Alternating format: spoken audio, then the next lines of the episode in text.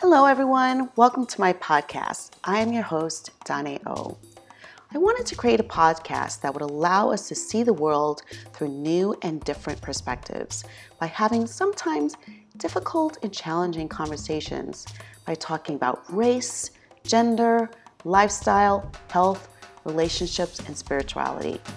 If you're ready to begin a journey that will push you to open your heart and push you to change your mind, then please join me on Moving Through and With Heart. And while you're here, enjoy the music written, composed, and performed by Ivan G. Hall.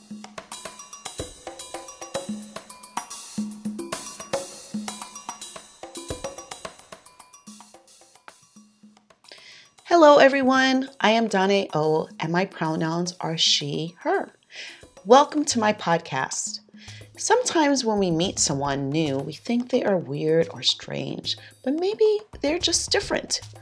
My guest Angel Spicer says that she struggled following through on things that she truly cared about, and after a major life event where her marriage fell apart, she started seeing therapists that d- diagnosed her with A D H D. This diagnosis actually saved her. Her life began to make sense and she began her journey of self-acceptance. At first, she internalized a lot and believed herself to be undisciplined and not smart. But after getting support, that all changed. This is Angel's story. As you listen, please remember that this is about doing it with heart. I learned so much from her story. It has changed how I think about relationships and how I communicate with others. I hope that it does the same for you. Perhaps after listening, you will be more open and patient with people that think differently than you do. After all, we are not all wired the same.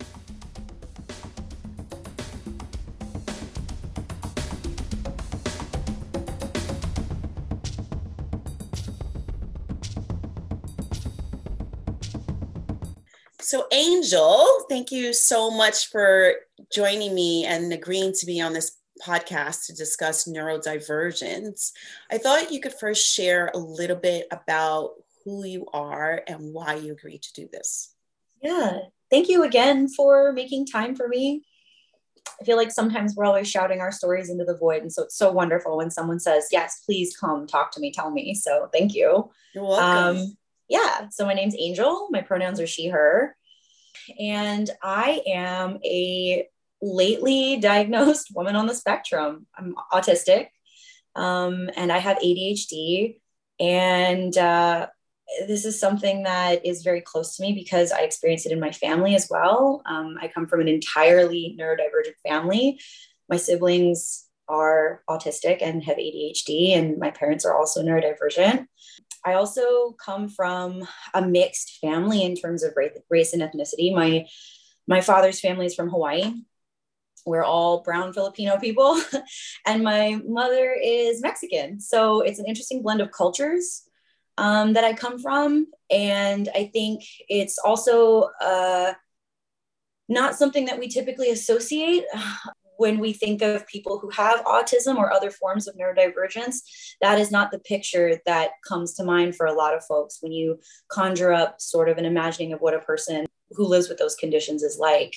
So yeah, it's really important to me to be visible because of that combination of things and for the sake of other folks like me who probably don't see themselves represented anywhere or who struggle to have self-understanding because they feel like um, some things may not apply to them, you know? Yeah, it's just really important to be open about that kind of stuff. Yeah. Can you walk me through what for, so for people that might be listening, what is neurodivergence? And you mm. mentioned also how you may not be the picture of what neurodivergence is, because yeah. I don't know what that picture is myself. So could yeah. you explain those two things for me, please? Sure. So when we talk about neurodivergence and neurodiversity, I want to focus on the word diversity. It really just means difference, difference in our neurotypes, different brains is what I think of. Um, when we say different though, that's usually because of the contrast with people who are what we refer to as neurotypical, the typical way of learning, thinking, expressing ourselves, typical brains. Neurodivergence can include conditions like autism, A D H D, but it also includes things like O C D, um, obsessive compulsive disorders, P T S D, right? Traumatic stress disorders, folks who are schizophrenic, bipolar. All of these also are medicalized, pathologized terms that we describe these experiences with. Um, but you don't have to have been diagnosed, you know, by a doctor to come to understand yourself as being neurodivergent. I think a common thread that a lot of people with different brains uh, experience is just that inside feeling of being different. But because it's inside you, it's not the color of your skin, your facial features, right? Maybe the language you speak. It's not outside apparent immediately. Sometimes we sometimes internalize it and begin to have like negative narratives and thoughts about ourselves. And when you first sort of identify your condition, unfortunately, there is still stigma against talking about mental health, like challenges that come up with our mental health. And folks who have these conditions, whether diagnosed or otherwise, there's often a lot of like negative associations with being potentially disabled, right? That can cause a lot of like internal conflict and pain. And uh, for me, it's really important to not just be, uh, I think of like, like myself as like a lighthouse, right? For other brown, Asian, Latinx girls who might have different brains, but to also kind of neutralize the language around this. You know, we're not diseased, we're not dysfunctional, we are not um, deficient, but we are different.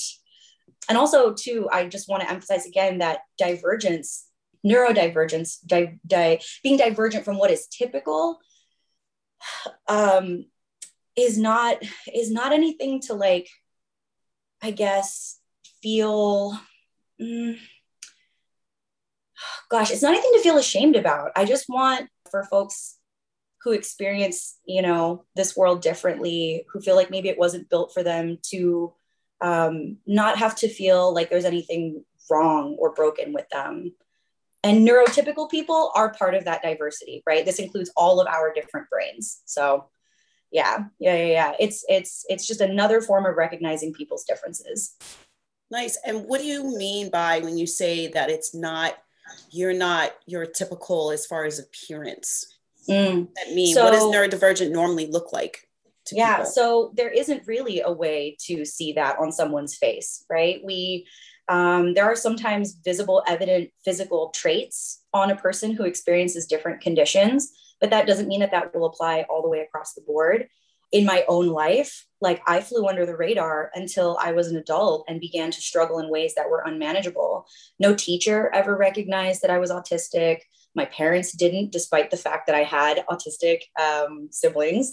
No guidance counselor, no supervisor, nobody in any of, any of the formal institutions that I found myself in recognized this about me, because I can communicate, I can express myself reasonably well. I am not evidently, right, physically impaired in any ways. There are not any visible differences about me and my body, the way I move, the way I talk, that someone would have noticed. You think there actually are. And I've learned what those are in, in the years since, but um, because they didn't fit into what people assume someone with these kinds of conditions should look or act like, no one noticed it about me. And the stereotype for autism and A D H D, especially in, in the United States, at least, is of the young white hyperactive boy, or the young white boy who has learning, communication, like social difficulties and deficiencies. And in pop culture, we think of like Sheldon from Big Bang Theory. We think of like Sherlock. We think of like, I don't know if you remember the detective Monk, Tony Shalhoub, who had like O C D. Yep. We think of these like, you know, brilliant, kind of mathematical, technically savvy white men, but that doesn't recognize people like me. And it doesn't recognize all of the neurodivergent folks who never had help or support, who then end up incarcerated, right? They end up in the wrong side of the interaction with police. They fail out of school. They aren't supported in their jobs because no one looks at them and sees them for who they are, you know, to even be able to help themselves, and potentially wouldn't value it even if they did see it. So when I talk about these things, um, it's really for people anywhere in the neurodivergent experience, but especially um, people of color, and folks like me who um, experience a blend of like all of these different kinds of identities too, that impact how their neurodivergence expresses itself. Yeah, because yeah. white men, you're right. When I think about that, we've always seen brilliant white men. And then there was that show Bones, where that doctor, mm-hmm. the female white woman. She was the same character, but a white woman. Right. So it's like this brilliance, if it expresses itself in a way of brilliance, we find a way to be okay with it. But there are other forms of neurodivergence that may not express itself in that type of brilliance. Like, you know, sure. I've noticed, I've known some neurodivergent people that may not um, look you in the eye. They'll mm-hmm. may, may not seem as affectionate or social. Mm-hmm. I mean, these are some of the cues, right? And then we yeah. honestly right away label there's something wrong with them because they're not as social or or not used to being with people or not comfortable being around people, and we look down upon them versus, or they have a hard time focusing. We yeah. give negative connotation versus understanding that they're just different. That does, and that doesn't mean that they don't have anything to contribute. They still have something to contribute. We just have to stop, pause, and take a moment and see what can their contribution be. Is that correct? Yeah, yeah, I think so. And it takes opening up our minds and um, even being okay with the fact that productivity is not the end all be all. Our value and worth as human beings should never be rooted in what we can produce, how we generate profit, right? How we make others look and feel good. Why is there this idea that, you know, the white autistic brilliant man is valuable because of how he can solve these puzzles and like navigate these challenges that neurotypical people can't seem to solve? But then it's like, as soon as you don't have a puzzle for him, what is he worth to anyone? That guy's, you know, typically portrayed as a jerk, sometimes with substance abuse problems. Then he's never portrayed as having healthy relationships, right? He's struggling in all these ways, but it's not until there's some un, like unsurmountable challenge that only his genius mind can solve that suddenly he's valuable. Right. And, you know, not all neurodivergent people are that way. They don't express themselves that way. They don't all have those traits. And so, you know, the implication then is that if you aren't like that, then you aren't valuable. Um, that there's no, there's no point in recognizing or seeing you. And I love that you listed off those traits, like not making eye contact, not being comfortable around others, because those things describe me. If I'm ever able to get along with others, it's because I've taught myself how to for short bursts and periods of time. I, I really do fake looking people in the eyes. I've learned how to mimic neurotypical social behaviors in order to make other people comfortable with me, in order to be successful at my role at my job. But those things don't come naturally to me. Um, I'm very lucky in that I'm the kind of person who could learn and fake that kind of stuff. But again, not all neurodivergent people can. And I don't believe that we should expect them to, really. Right. I know no. there's that T V show, The Good Doctor, and that's probably getting more towards, I know it's still a white male again, mm-hmm. but mm-hmm. he is probably, I think, more towards, I don't, I hate to say what your typical person would be, but in the, the, the level of Asperger's that I've come to be acquainted with, that sure. that he really do, is challenged with all these social skills, so much so that at least in the show, they've showed where some people cannot even, do not know how to manage them and how they have struggled. So at least we yeah. have some kind of signs. Is that, and believe it or not, that show was taken from a Korean drama. Really? So it's a spin off, it's a spin off of a Korean That's T V so show that I haven't had a chance. I keep, I love Korean T V so much, um, but I keep I saying I'm gonna watch hours it. Of K drama. So please tell me what. Me too. I love. We'll have to, we will totally have to have a conversation yeah. about that. That I'll have to go back and look at that mm-hmm. original show and see what happens. That it's an Asian culture, but that show is taking off of that, and it seems to be. Um, yeah. At least they're starting to show some more of the struggles versus the acceptance, right? I think. See, I'm in so interested. Ways. I really want to watch this K drama now because I think another thing that held me back from being recognized as autistic and having the sorts of learning struggles I did as a kid was because the town that I grew up and went to high school with was a small, conservative, pretty much all white town in Alabama outside a military base, where I think people had very, very rigid, limited ideas of what someone who looks like me should be like. Mm. And again, we talk about these stereotypes, right? What do folks think of when you're asked to imagine you know, a young Asian woman in the United States. What does she look like? How does she behave? What is her mm-hmm. relationship like with her family? And I'm not any of those things either. And so, but I think that people's insistence on only seeing me a certain way, in addition to their limited ideas of what a neurodivergent person is, made them incapable of recognizing me. And I internalized a lot of that stuff for a long time. It's why I worked so hard to learn how to mask in professional settings, in work settings. But ultimately, those kinds of things are unsustainable. I think that as much as we now as a society, especially in the last couple of years, are talking about developing within ourselves cultural humility, requires education and empathy, right? Recognizing and valuing differences in people's cultures. Um, I think yeah. that we can develop a, a humility and fluency and empathy around this topic as well. When I described to my neurotypical friends the difference between potentially myself and them, maybe we're having some sort of communication struggle, we're not meeting the middle, I asked them to pretend that they're talking to someone from a different country in a different language. What I understand to be polite and, you know, quote unquote, normal and acceptable and how I might express myself is going to be informed by my brain, right? Just the same right. way that That's maybe true. A person from another culture might do. And then the way you might understand someone from a different culture and try to reply back to them. You know, you're going to, we're going to have these things that get lost in translation, and it can make for humor, but it can make for also a lot of pain and tension where that there's still gaps there and, and we don't meet each other in the middle. Um, but that's the best way I know to describe it. You know, if you're ever like, man, I just don't get this person. Like how, what the heck are they even talking about? I don't understand why they feel this way or what they're trying to say to me.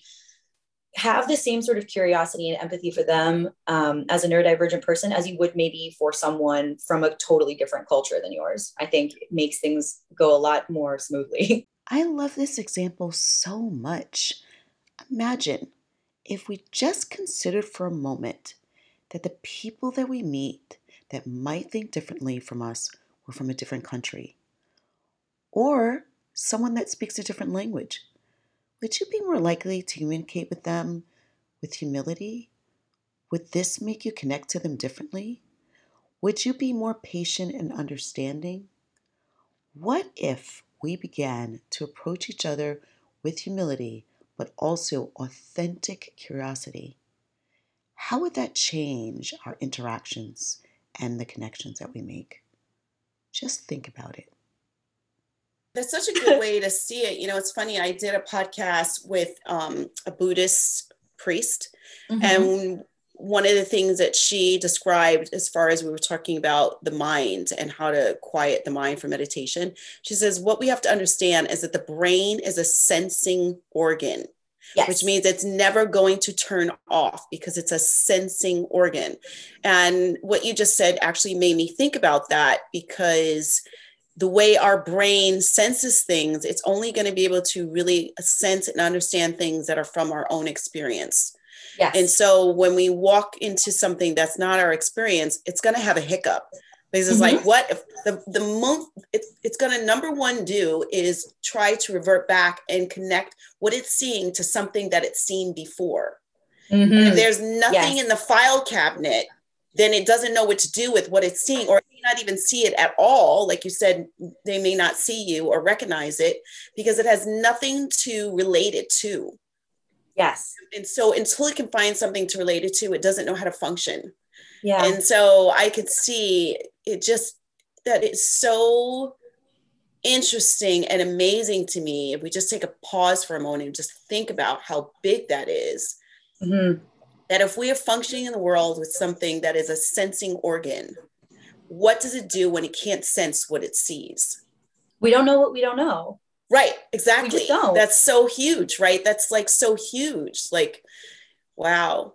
Yeah. So tell me, how did they, how did you discover? You said you didn't know you were neurodivergent, even though you grew up in a neurodivergent family. You did yeah. not know you were neurodivergent until you were an adult. My mid, mid you, to late twenties. Yeah. How did you discover that? What happened? I wish it had been under better circumstances. Uh, but frankly, I had a marriage fall apart and I was struggling at work.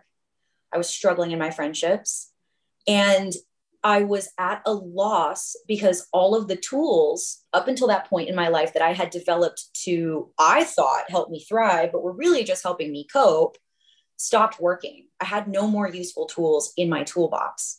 And so I started looking left and right and thinking to myself, like, well, some, something else has got to, got to give, because I'm doing my best and, and this isn't working. Why am I still struggling? Why am I still having these meltdowns? Why can't I just go to a party with my friends and have a good time? Why is it that I get accused of, of rigid thinking sometimes that to me is absolutely logical, but is clearly very hurtful to others? Like, I just kept coming up against these walls where it was made evident to me that the thing that was, you know, wrong was myself. Is it because you weren't connecting emotionally? Is it because you were not connecting emotionally in ways that people, your average person, was expecting you to connect emotionally? Do you, do yeah, well, I was that? certainly attempting to connect, but I don't right. know if the people I was trying to connect with could recognize it. Okay. And I also didn't have the self-awareness to understand why that wasn't working, right? Okay. And so it wasn't until I got into therapy and started, you know, undergoing some very expensive analysis with a psychiatrist that all of these things from when I was a kid started to come up. And when we were children, that's the last time, you know, before you take on the stresses and pressures of being an adult, that you really were like yourself purely without mm. any limits or caps mm. on you. Right. And I remember, as far back as I have awareness, always feeling different from other people around me. But not from your family members. But not from my family members. Okay. I felt like as much as there was conflict in the family, we always sort of got each other. And when I would leave the house, it, I felt like an alien on another planet. I, you grew I, up in Alabama. So I'm going to just play devil's advocate for a minute. Because okay, sure. you are an Asian woman. Yeah. Half Asian, half Asian, half yes. um, Lat- Latinx, and grew up in Alabama. I mean, that's yeah. already, I mean, if I grew up in Alabama with my parents, I think I would feel like a oddball too. Yes. Yeah. And how is it, how is it that different then? I mean, why would it make you think that it was something that was, that your brain was different versus just being from another culture? Sure. Up in, you know what I mean? Growing I love that Alabama. You're asking this question, because this is directly related to the folks that I'm hoping see me when I talk about this. For so much of my life, I thought that the conflict between myself and others was related to my culture and my ethnicity, and the fact that I grew up surrounded by white folks who had no context for understanding who I was. Right. Right. And for a long time, I had a lot of bitterness about that. I became closed off. Um, and I struggled to make and keep some kinds of friends. Like, it was just rough. But I, the, the added layer of this being um, something different about my brain came about after I had gotten to a point in my life where, frankly, I had adapted. And this is just a different form of masking that people of culture and uh, people of color in this country have to do all the time, where you speak a different way at work. You talk a different way around code switching. You're code, code switching. switching, right? You're not with your people, so you put on this sort of like artificial version of yourself that, at the end of the day, is meant to mitigate harm. It's supposed to help us get along and participate in a system that doesn't acknowledge and value us, and we do it for a reason. It's a survival tactic. I thought that's what I was doing. But eventually, even that stopped working for me. Mm-hmm. And it was under, it was unearthing masking I was doing in a different way. It wasn't just the cultural masking. It was also, you know, this neurodivergent masking, which is why I take it back to, you know, just pretend that you're talking to someone from a different culture, because. Well, different country. Or a different country, probably, yes. Right. Different country. That doesn't speak yes. English the same way. Right. Yes, because even that level of masking wasn't helping me get by. It stopped working. And I was like, there's just got to be something else to this. And then as I started to learn more about, you know, my siblings' experiences, I started to learn more about what autism actually looks like, what A D H D actually looks like. I started immersing myself with other neurodivergent people, predominantly in my social life. I was able to look back on life experiences I'd had in a totally different way and go, oh my God, this absolutely makes sense now. For the first time in my life, pieces started to click together to make sense of a timeline of what I felt like was just conflict and struggle that I never really had answers or resolution to. And now I look back and I kind of have to grieve those things, right? The things that I'll never have the chance to kind of go back and revisit or sort out or whatever. But at least now in my mind, it makes total sense mm. why, at least on my end of things, I experienced things a certain way, or why I felt compelled to try to express or communicate, you know, certain ideas in a certain way. And also help me give grace to people who didn't understand me and forgive them a little bit, because they nice. didn't know either. They were ignorant also. So yeah, yeah. And then, uh, yeah, ton of medical debt later. And I have this awareness of myself. So wow, that's an incredible story. So you said that you were able to recondition yourself so that you could have better relationships. Tell me about that, because that just seems like such a hard thing. Most people think they can't move past things, you know, and th- they seek a lot of help, or mostly we really think we can't recondition ourselves to be in certain environments. And I think mm. that particularly people that fall on the spectrum of Asperger's and being autistic, we a lot of times think that they'll never be able to have successful relationships, or they cannot be um, mm-hmm. in social situations. I always thought, you know, when my daughter was growing up, we carpooled with some kids that were, um, had Asperger's. And I truly believe that it was okay for them to be who they are. At the same time, there had to be some kind of conditioning to help them be in the world with other people so they could mm. be accepted. And I really am kind of torn with that, because it almost feels like we're asking them to code switch. Mm-hmm. And I don't think we should be doing that.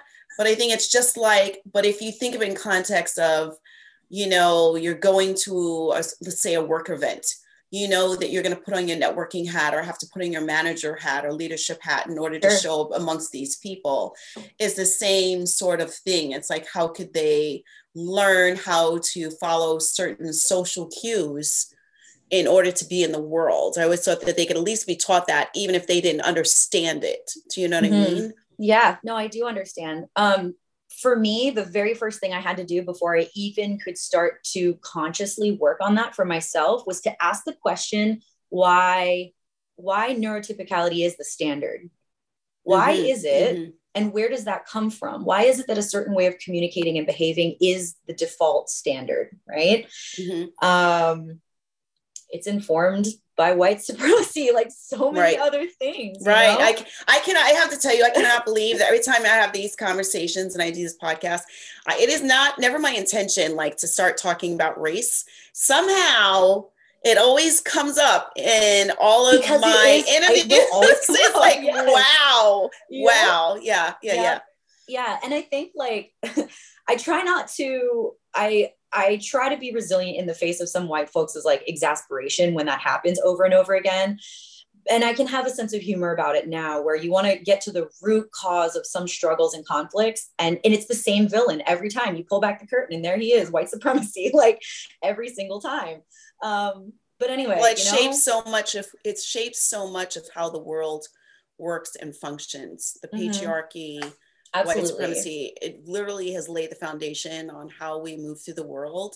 And I think now we're just waking up, realizing that there's so many different ways to move. We do not need yes. to follow that same rule anymore, right? And yep. the beautiful thing is, I think the world, um, I know that there's so many things that need to change, but I think that there's doors opening up that's saying that it's okay for us to start, or we're insisting that women mm-hmm. start moving through the world a little bit differently, right? And the, yeah. there's spaces being created for that um, um, so yeah. much more now than they used to be. So I think that, you know, hopefully we'll begin to see that start to shift a little bit, you know? Yeah, and we're making that space by having conversations yeah. like this, right? right? So, so yeah, so I pulled back the curtain. I saw good old white supremacy again, and I went, aha, it's you again. All right.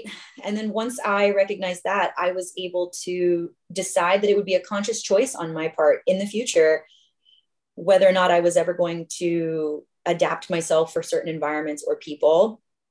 And, um, you know, that's, that is based on like whether or not I have to, right? Like sometimes at my job, I've just got to, how much control do I have over my environment?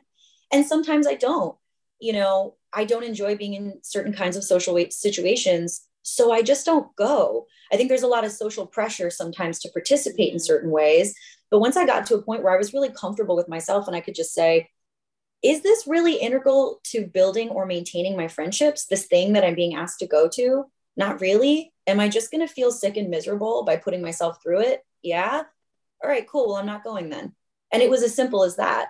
Sometimes we don't always have that choice, um, but really taking the time to examine every situation in my life and try to find where I could exercise my autonomy made me feel like I had so much more control over things. Mm. And then after a couple of years of doing that, naturally, people started to come into my life who I connected in more healthy ways with, people who could recognize me for who I was, see the value in that, accept it, who were comfortable with our difference, who didn't center their ego, you know, in our interactions, and who um, I have like really beautiful friendships and relationships with now, where I have to do those kinds of, I have to make those kinds of adaptations less and less and less, to the point where now I find that I only really have to do it at work and not so much at all at home or in my personal life. In exploring the things that Angel actually loved to do, she was able to bring new people into her life that matched her interests, could relate to her, and accept her for who she truly is. This is a great demonstration of how we can change our lives to become more fulfilling. If only we all had the courage to take a chance to just start doing the things that we love to do and go in search of what I call our tribe, how much more rewarding life would be. Maybe we would then stop chasing all of the things outside of ourselves and begin focusing on what really matters. That's awesome. Um, but I'm so very fortunate in that, I recognize, yeah. So it sounds to me like, um, I think this is a big deal, what you just said, because it sounds to me like what you started to do is to go discover the things that you enjoy doing and you wanted mm-hmm. to do, and you started doing those things and stopped doing social interactions that you did not enjoy. And yeah. so as you started to explore more and more of what you did enjoy, you began creating those relationships and meeting people that were more accepting and that like to do the things that you did, so that yeah. you don't need to put your consistently put yourself in situations that made you miserable. Yeah. Yeah. It really, that's awesome. I love that. Yeah. And again, I just want to emphasize how fortunate I am, because I am not the kind of person whose conditions are so severe that I require a caretaker or, you know, extra direct help at work or at home or anything like that. This is, there are degrees, specifically when we're talking about autism, there are degrees and levels of autism is sometimes mm-hmm. how it's described now. My younger sibling was diagnosed as being on the spectrum. The term that we used to refer to it was Asperger's. Some people still use that term. It's what they feel most comfortable identifying with, maybe because that's what they were initially diagnosed with. But generally, we refer to that now as autism one, right? And it's from a needs perspective. Instead of saying that that person is high functioning, right? It's like a low key, like dig at how they don't need as much help, you know, potentially as another disabled person. Um, well, we will refer to them as maybe low needs. Asperger's refers to, oh, this is really gross and uncomfortable. He's a Nazi eugenicist who worked on identifying and eliminating autistic children during the Third Reich for Hitler. Um, he that's was, the, where the name Asperger's came from. Yes. Oh, that's he was, horrifying. He was, he was a Nazi yeah, doctor. Horrifying. Yeah. Yeah. And, um, and not everybody knows that history. It's becoming more commonly known now. And this is not to, you know, I guess, get down on how anybody chooses to identify. Again, at, at some point in your life, that's the language that you're given to describe yourself, right? So for anybody who continues to want to use that word for themselves, you know, that's their choice. But for anybody else listening that this may not apply to, I just want to make you all aware of that language and how some people do really find it uncomfortable, um, and that there are more neutral, uh, considerate terms to use when we're describing these experiences and conditions, I guess. But yeah, yeah, that's a, that's a really uncomfortable term for some people. Anyway. We should not use the term Asperger's when referring to someone. The stereotypes and negative connotations of high functioning or low functioning is awful and degrading. I too have used these terms when speaking about someone, and I am now completely appalled. Angel made me see how degrading it is, and how dare we decide who is high functioning or low functioning? What does that really mean anyway?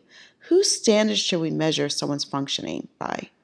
A Nazi eugenicist? Oh my God. How disgusting. If you could only have seen my face after learning that fact. Again, this is white supremacy showing up and conditioning us not to accept others, separate us, and make some groups of people better than others. Uh, you could say, like, you know, I, I would have been one of those kids, if I'd been recognized earlier, I would have been diagnosed with Asperger's syndrome or autism one. I'm somebody who is very low needs, um, does not require direct assistance or help with a lot of my life. But that also then means that the ways I do struggle tend to go unseen. I'm not autistic enough for people to look at me and go, oh yeah, she's definitely autistic, right? But I'm also not typical enough to get along in most environments and with most groups of people, just in general situations. So let's talk about that for a second, because I think that this is really interesting, because one, I think people need to understand that not everyone is going to share that mm-hmm. they have any type of neurodivergence. And neurodivergence can be A D D, A D H D. Yep. We talked about it earlier, how many um, different diagnoses fall underneath neurodivergence. But so some people will offer that information and some people won't. But I think mm-hmm. we have to, as a society, begin to become more conscious. I think as a society, we have to be conscious that there are so many stigmas attached to different yeah. um, neuro, neurodivergent labels mm-hmm. that people will not share because they're afraid. Yeah. What are some things that we can look for that may signal to us that somebody may be neurodivergent, even if they don't want to share, that may let us know? And then we can also talk about how we can begin to maybe accommodate that. But what are yeah. some things that we can look for that might tell us?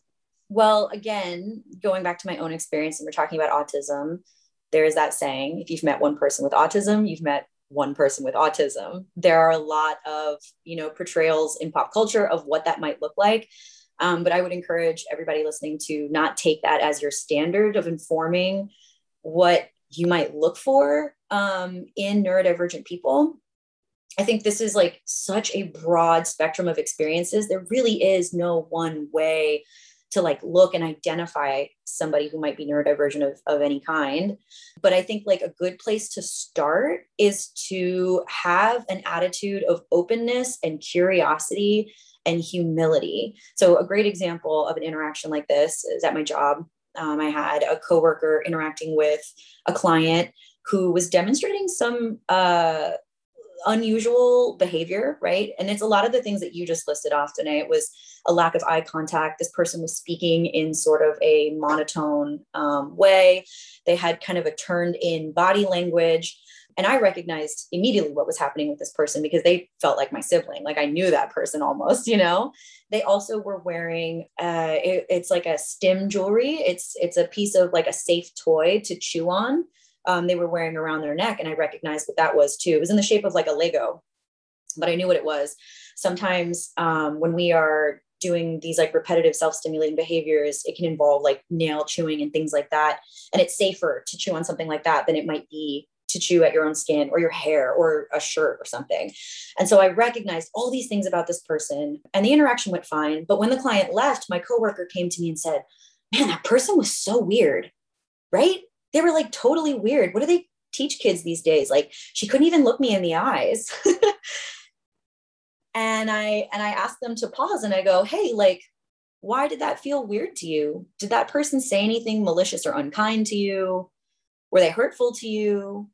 And this person said, no, none of those things. I said, okay, well, you clearly had some sort of like adverse response and you're feeling a type of way about how they behaved. Like, what was going on? And I just got really curious with them first about their response to this person and how they were behaving. And then I just had to kind of gently and compassionately inform them, well, cool, you just, you were dealing with an autistic guest who didn't need to tell you that, you know, didn't, there was no real reason for her to disclose that, but here are all these things that you didn't recognize. And I, I can't really expect that you would have recognized in that situation because you didn't know. The problem is not in the ignorance. The problem is in how we respond to new things when we encounter them, how we treat people when they are different from how we are like used to seeing, or um, when they behave in a way that we're not exactly comfortable with. And realizing that sometimes that discomfort is not because we are potentially unsafe or anything like that in a situation, but because that is like an internal defensive response to, to, to something new that we're encountering that we don't understand. And I think if you can adopt just generally an attitude of curiosity and humility, it's okay to not know things, to encounter stuff where you maybe don't recognize what's going on. Um, cause that attitude will ensure that that can, you know, remain a learning experience, but then also it just feels respectful for everybody involved. I think we're also a fear. I think we're also afraid. I think when we're faced with people that are different, you know, right away, I think because because we are based on animal behavior, it's to run, yeah. right? Like attack right. or run. I think that animal brain automatically goes into that place because it's like, I don't know what this is. This may not be safe. And so we go into a protective mode and mm-hmm. um, we kind of shut down. I think that faced with someone or something that's different than we've ever experienced before, it can be very challenging for us to remain open. I yeah. think we have to learn how to just take a pause and do a self-check-in and evaluate, why am I feeling this way? And mm-hmm. what can I do differently in this moment? You know what I mean? Because it's mm-hmm. like, for instance, if we're a hiring manager, we're wanting to hire someone who, and by the way, there are a lot of companies that are hiring people that are neurodivergent now. It's a big deal yeah. that they've figured out how to adapt their hiring pro- their hiring practices as well as training practices to hire people that are neurodivergent, which is great. But if we're personally faced with that, you know, having someone who won't look us in the eye and won't connect to us the way we need to, sometimes we have to take that first step and yeah. realizing what's going on. And we can't just assume that these people that can't do that in the moment aren't capable of ever doing it, or right. that they don't have something else to offer and mm-hmm. become very shut down immediately. But I think that that coworker of yours, you know, there could have been some fear there. And right Absolutely. away, we want to yeah. talk about our fear because it's our way of also getting it out of our bodies, right? We have to start talking about it and sharing right mm-hmm. away because we're so uncomfortable and we can't stay still with that discomfort. So we have to get it out. Yeah. So we start talking about it. And when we start talking about it, we're not conscious of how we're talking about it. But you getting conscious probably also, you getting curious rather, probably also made her a bit embarrassed going, oh, well, now I'm not being kind to another person. You know, it's like, yeah, all these things are happening in that moment. You know, it's, yeah. a, it's, it's, it's a bit of an emotional moment as well. I would hope though, that the way moment. I, yeah, the way I handled it with them means that yeah. one, they are going to take a breath and decenter yeah. themselves in a situation like that in the future.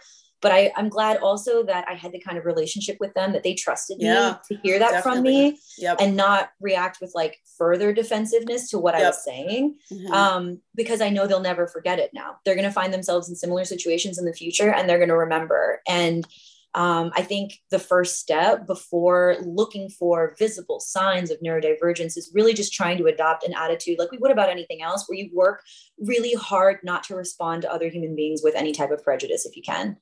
And that's hard. That's really, really hard for all of the reasons that you just described, right? It is a survival instinct to respond to people in our world sometimes in order to protect ourselves. But I think in most situations, we are safe. We're not at risk of harm. And you have more to gain and more to learn and um, more to grow from as a person if you're able to learn to pause and take that breath and then decenter yourself in that interaction and just get really, really curious. I hope we can begin to ask more questions and get curious with one another. If you think someone is not listening, before you assume that they aren't, maybe ask them if they are and what they have heard. Take a moment, dig a little deeper into how they are understanding or interpreting what you are saying. What are they hearing you say? From here, we can begin to create better relationships with more meaning and a deeper understanding for one another. What are some of the challenges for someone who's neurodivergent, and how can we maybe begin mm-hmm. to get past that? Um, well, I mean, aside from encounters like this, right, where people mm-hmm. might respond to you with prejudice, and the challenges I described before, where we are pressured to mask and hide ourselves, as well as just the societal stigma that we've also referenced, mm-hmm. um, is the fact that institutionally, like the resources that are available to people are sometimes conditional, and it's cruel in the ways that they're conditional. And there's not ready access and support in places where there should be, but also where there could be. It's a lot easier, I think, than people assume When we talk about other visible forms of disability that require accommodation, for example, a person who um, needs to use a wheelchair, right? Uh, it seems like a simple solution to just put in a ramp into entrances and exits and um, have elevators working all the time. But when we think about accommodations for neurodivergent people, it's not as obvious because those fixes are sometimes invisible, right? They happen in relation to others. They happen in our policies and procedures. They happen, they, they are often people resources that are needed, right? There's not a tool mm. that you can give to a person with A D H D yeah. that would fix their A D H D and make them suddenly able to do their job without struggle, right? I think it's a big thing to know too. It's yes. not like all of a sudden there's a magic, magic wand that we can wave. Yeah, there yeah. truly isn't. Yeah. yeah. Mm-hmm. Folks with A D H D listening probably know that being offered some new snazzy calendar is not going to fix your issues Correct. with right. time management, executive dysfunction, those kinds right. of things. Right, right. Um, yeah. And so I think that the challenges when it comes to accommodation at work, at school, and in other places are that they really have to be people, people led. They aren't tools. They're not, they're not simple. That is, that's not to minimize, right, the sorts of accommodations that I described before. Um, but it, it's just an added layer of challenge, especially when the people responsible for providing those accommodations can't relate to your experience, even if they are educated, even if they um, are doctors, right, working within the medical system. Even those things are very misogynist, very racist. Psychiatry itself, in my personal opinion, is incredibly ableist because we treat people with divergent conditions as if they are deficient. Right. That's related true. to typical people. Versus right? having something else to offer that might be different. Right. Is yeah. the way a person experiencing this world truly a problem if right. it's not causing themselves or anyone else harm? Right. You it's know, like where's the where's the true heart in that? Right. Like where right. are we, how are we heart centered if we're going to approach someone with there's something wrong with you because now you're mm-hmm. neurodivergent versus no, there's you're just different. Yes. I remember. Um, So I remember one year I hired someone who was autistic for the holiday season. And one of the things, and she was so lovely. I mean, I actually hired her two years in a row. And one of the things I think very having really clear communication is extremely mm-hmm. helpful. I asked her up front, okay, so tell me what it is that you need from me. What are some of, do you have triggers? Like we really had this conversation. Yeah. Are there what things a that I question? Yeah, I wish that was normal for us to ask that of each other. Yeah, That's I it. asked her, "Do you have triggers, or and or and how will I know? Will it be something that you can share with me, or is there something that I need to look for? Yeah, um, and how is there anything that I need to do to accommodate her?" And she was really, and she was not somebody who looked at you in the eye. She was someone who just spoke when she felt like speaking, you know. I love this person already. Yeah, very highly intelligent. And um, she also had a little bit of physical disability, like one of her mm-hmm. arms or hands didn't open up the same way. But we were able to have a really good conversation about what she needed and how. And I was able to, at that time, because I had so many more staff during that type of year, we were able to accommodate her and make it work. And it actually was great. She ended up running my um, registers at that time, mostly mm-hmm. that's what she did because she needed more of a contained type of area.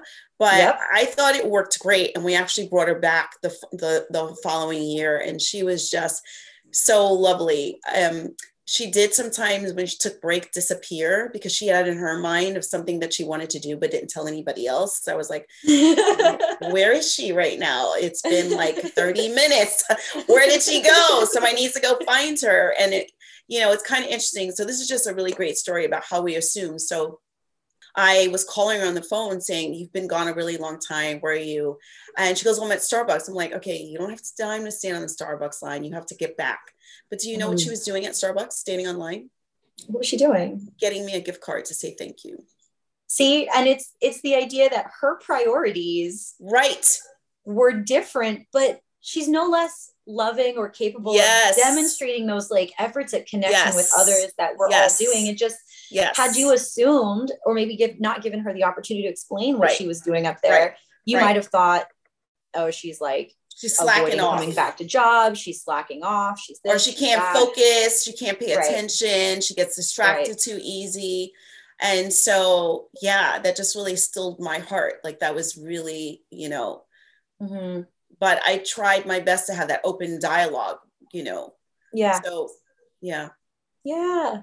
Yeah. I'm glad that, I'm glad that that she was actually able to, to tell you, um, cause I'm sure that kind of took the tension out of that conversation too. We were like, well, I, you'll get back when you get back. Yeah. I mean, what am I going to do? Right. Like right. what yeah. am I going to do at that time? So it was really awesome. So I've been doing a little bit of my own research, and there is a website called the Employee Assistance and Rescue Network on Disability Inclusion. Mm. And some of the things that they talked about is that neurodivergent people tend to have keen accuracy and ability to detect errors, high levels of concentration, strong recall and detailed factual knowledge, reliability and persistence, technical strengths, and appreciation for routine and rep- repetition, um, mm. which I thought was awesome, because I think we automatically, one, I want to celebrate those strengths, because I think if you have someone who doesn't connect to you emotionally or look you in the eye, we automatically think that this person is not capable of doing much at all, right? Mm-hmm. So I want to um, celebrate those differences as well as the strengths. Um, but and, and they see them as they're really great as software engineers and tech operations and data entry and filing, product management. Um, but I also want to also say that we should not assume that even though companies are recognizing this and really changing their policies and procedures and the way they do things to hire people with this type of skill set, I also want to recognize that not all di- neurodivergent people are the same and may all have this type of skill set.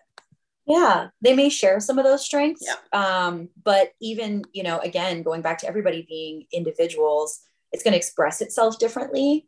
Um, we talk about um, autism being a spectrum, right, uh, of severity. And I think a lot of people maybe picture something linear, a point at which, you know, maybe like me, I would be traditionally understood as close to this end, where um, the way I experience my autism does not limit me in ways that like keep me from holding down a job, for example, versus folks on this end of the spectrum who are potentially nonverbal, right? They use alternative methods of communication.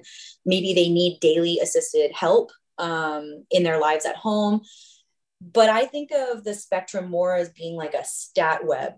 I don't know if you play video games or if anybody listening plays video games, but so you'll sometimes have like a web um, of many different traits and characteristics of a person, right? Your charisma, your dexterity, your intelligence, your wisdom. Any like tabletop board game nerds out there will know what I'm talking about.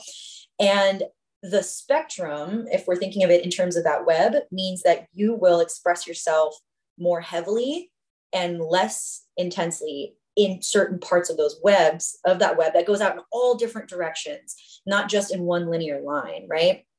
And so um, for me, I am incredibly emotional. I think that most neurodivergent people are deeply empathetic people um, because of our experiences, but also because of how we feel and experience our emotions. We're also very creative. We tend to be big picture seers. Um, as much as you describe that attention to detail and like an affinity for repetition, you, we also understand how the whole machine is put together, right? We understand the project at the end and what we're trying to build.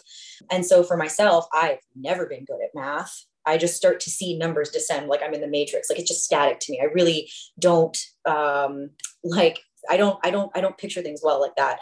Um, but I am someone who I feel like maybe at work uh, challenges my peers and supervisors because I'm always questioning tools. I think neurodivergent people are um, dynamic culture shifters, right? We think in ways that typical folks just don't. And that moves our culture in art, as well as in science, in really cool ways. When we talk about like autistic people specifically, there's this stereotype that uh, folks on the spectrum are not empathetic. And I don't think that's true. Like I just said, we're deeply empathetic. It's just harder for us to recognize how others are feeling maybe, or what they're experiencing, and to connect with them. But once we do, you will not have a more loyal friend. You will not have a more loving friend, a committed friend, than somebody on the spectrum or, or any neurodivergent person, frankly, as long as you're able to see them as a whole human. Um, one of my dearest uh, people in my life, someone I love a lot, has pretty intense obsessive compulsive disorder. Their brain is not like mine, but the fact that we're able to make space for each other and kind of understand each other makes our bond and our friendship so much more close, even though we don't have a whole lot else in common, than with so many of my other friends, because of that shared empathy. It's really, really special. And I uh, wish and hope that that specifically is something that um, neurotypical folks will start to recognize and value, and learn to see other expressions of that empathy um, with their neurodivergent family and friends and coworkers specifically. Emotional intelligence, it it is something we have to work to develop. And I think that's really what I'm describing, right? In all of these ways that we have to get curious and like learn to connect with folks, you know, in ways that maybe we're not used to or that don't come naturally to us, that is growing our emotional intelligence. Um, and I think being open to seeing neurodivergent folks as more than these stereotypes um, will allow us to see their full value as humans, but also how they can be valuable in workplaces. And I think, you know, creative spaces are places where we don't talk about that too much yet. Um, I am successful at my job because of my ability to connect emotionally and to be empathetic. Probably supervisors in the past would say it, it has held me back. Maybe I gave someone two, three, four, or five chances too many before letting them go when it was appropriate, for example. But you know, I had conversations with those people that maybe nobody had ever had with them. And, and ultimately, even though they didn't continue working for me, we both still learned a lot and grew from that experience. And it made our work culture different than places where nobody would have asked them those questions or given them a chance or cared enough to, to ask, you know?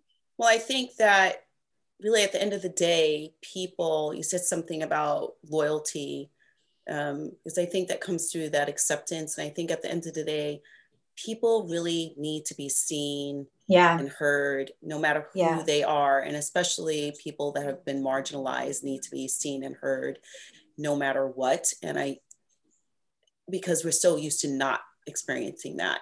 Yeah. And if you're a neurodivergent and a marginalized person, you know what I mean, of a mm-hmm. different ethnic group, you have it tenfold, right? Mm-hmm. And that we really need that. And everyone really wants to be experienced for who they fully are. So yeah. what are some things that, you know, what are some things that we can start to do? What are some things that you think if we wanted to get out here and people listening wanting to begin to be more accepting, how do we begin to do that and maybe change these spaces for people that are neurodivergent? Yeah. Well, I think that neurodivergence overall is also a spectrum. Okay. Even yep. folks who might think of themselves as being typical are probably less typical than they imagine, right? I went my whole life until my late twenties not thinking that there was anything different about my brain. I had actually internalized all those differences as character deficiencies on my part. When I struggled and failed at something, in my mind, I told myself it's because I was lazy, because I wasn't as disciplined as other people, because I wasn't as smart as other people. I would say these really horrible things to myself. But now that I sort of have the user manual for my brain and I understand that I'm different, I was able to stop speaking so unkindly to myself and stop internalizing the criticisms that would be leveled against me in challenging situations from other people who didn't understand as well. Um, so I think the first thing we can do is not say that kind of stuff about each other. Just Just stop, ask questions before you're quick to label someone as perhaps lazy, right? Or checked out. Um, those sort of moralizing statements that we make and generalizations about each other's character can be really harmful if it's not really backed up by like a demonstrated pattern of behavior. Like someone who's going to be a jerk to you probably is a jerk overall, right? But someone struggling to stay focused in a conversation, um, but who can tell you verbatim back what you said to them, right? Maybe they're not looking you in the eyes, but they know exactly what you said. That person isn't checked out and not listening. They're just listening in a different way that you might not be able to recognize. And so I think doing some work with ourselves first to um, examine why we have these ideas, these judgmental, like moralistic ideas about um, human behavior, thinking about ourselves in a, in a neutral way too, and maybe being, learning to be kind to ourselves so that we can be kind to others. Anytime you feel like you're being lazy, for example, really think about that. Like, are you being lazy, or do you just need rest? Are you being lazy, or are you disengaged from what other people told you should be important to you, right? These sorts of things are indicators of what we actually need. And so before we're quick to put that on others, maybe ask ourselves all those questions first, um, because I think it'll make it easier for us to recognize neurodivergence in others, and also have some humility about it, because we'll be able to understand that we're not as quote unquote normal as we maybe wish we were, and that that is okay. And there's really no point in trying to force ourselves to be. It just is, it's, it's, it's a futile experiment and effort. I love that. I love that, because really what you're saying is the more we can begin to love and accept ourselves, the work mm-hmm. begins with us personally. We can begin to open up more space for people that are different than we are. Mm-hmm. And that is the really the biggest thing. Then the more self-acceptance we have, the more, the less likely people that may not look us at the eye in the eye or connect, need to connect to us emotionally will bother us, because we will have given those things to ourselves first. Yeah. And I think that that's that the bigger, yeah. yeah. And I think that's the bigger picture of this for me. I always like to look at everything from a more spiritual perspective, mm-hmm. because I think at the end of the day, everything comes from that. And it's like looking at, we're all on the planet for a reason. We all came here for a reason. And there's a reason why our society is having to shift in so many ways, and the way it is shifting now to accept so many different types of people. And we are shifting in some spaces to accept people that are more neurodivergent. But this is beautiful, because I think this is giving us more of a map of this is where we're going to have to go, period, if we want to accept people of different races, different ethnicities, different genders, you know, now yep. different brain types. Yeah. We have to be able to love deeper, open up our hearts more, move through that heart and connect in that way in order to do that. And that begins with self. Absolutely. Yeah, it really does. And this is why I'm so passionate about talking about this, um, almost to the point where I, I'm, I'm sure I exasperate some people around me, because it's all in all, it's all I can go on and on and on about. It is my special interest, right? But it is the thing that gives me purpose now. Up until having this self-understanding, I would just ask myself, why am I grinding away at these various things? Like, why am I putting so much effort in trying to come off as anybody or anything other than what I really am? What am I here for? What am I, what am I doing? And now having this self-knowledge has made everything, like I said, make so much sense, not just in my own life, but when I think back at the history of my family as well, why generations of women in my family experienced the kinds of things that they did. I think of my grandmother specifically, um, who I look just like her. I talk just like her. I'm very direct and forthright.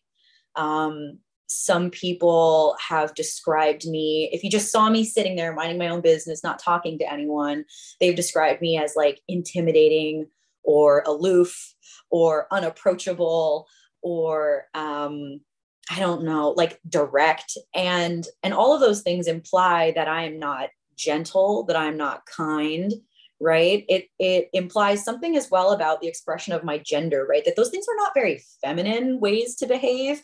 They don't make people feel at ease with me. These are all things that were described about my grandmother too in her life. And I don't know if she ever had um, the kind of self-understanding that I did. If she ever was given that knowledge, she might've kept it to herself, because as far as I know, she, she didn't have it. Um, And she passed a few years ago, but I think about her a lot as I am doing this kind of work and advocating for people like me, if their experiences overlap with mine in any way, shape, or form to any degree, because I think of how her struggles and my family struggles might have been different if we had not just had this self-knowledge, but also like acceptance, right, of ourselves in our family. This is generational, like ancestral healing that I'm doing here in my own life, for my grandmother, for her mother, for, you know, both sides of my family. And I think about women who were told that they, they, they weren't behaving properly. They weren't behaving like women. They were too brown. They were too weird. They were out of place. They were difficult, all these kinds of things. And I know that there are a lot of people now who are the same. I look around and I see my grandmother everywhere, you know, and I, I think that um, helping other people in this way and helping myself is also helping her. Yeah. Wow. That is so, I don't even know what to say after that. Yeah. My heart just, yeah. I think that is just beautiful. Thank you for yeah. sharing that. You know, it's healing generations and ancestral trauma and families. I think we don't really sometimes think of our purpose. Quite often, we don't think of our purpose as that.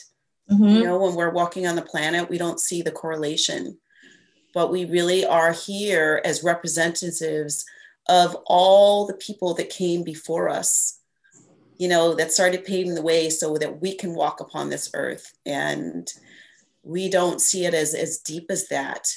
And sometimes it really is for us to change the bad pattern of behavior or change the environment around us so the people that come after us have a way and create, mm-hmm. can create a better world, right? It's not about holding on to what we used to be or what our family was. It's about how can we be more and be better, and how can we create more love? Yeah. And um, that's super yeah. powerful. That's super amazing. Thank yeah. you for sharing that story.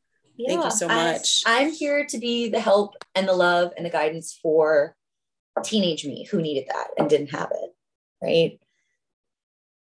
Young brown girls who look like me, who were told that they don't fit, you know, the diagnostic manual checkbox list of what we think these conditions should look like, and who are given no help and no understanding and no acceptance, and who are maybe struggling and internalizing a lot of messages that are very harmful um, to how they're trying to live their life. Uh, yeah, yeah, yeah, yeah. That's, that's like my ultimate goal. So and I know that it's possible. So I think all the time people talk about this, like it's so difficult and it's so hard. And yes, it is. But I think it has to be approached with uh, an optimism too, and a curiosity and a resilience that I think the adverse experiences that I've had in my life sort of like, uh, like Olympic style trained me to be able to, to take on.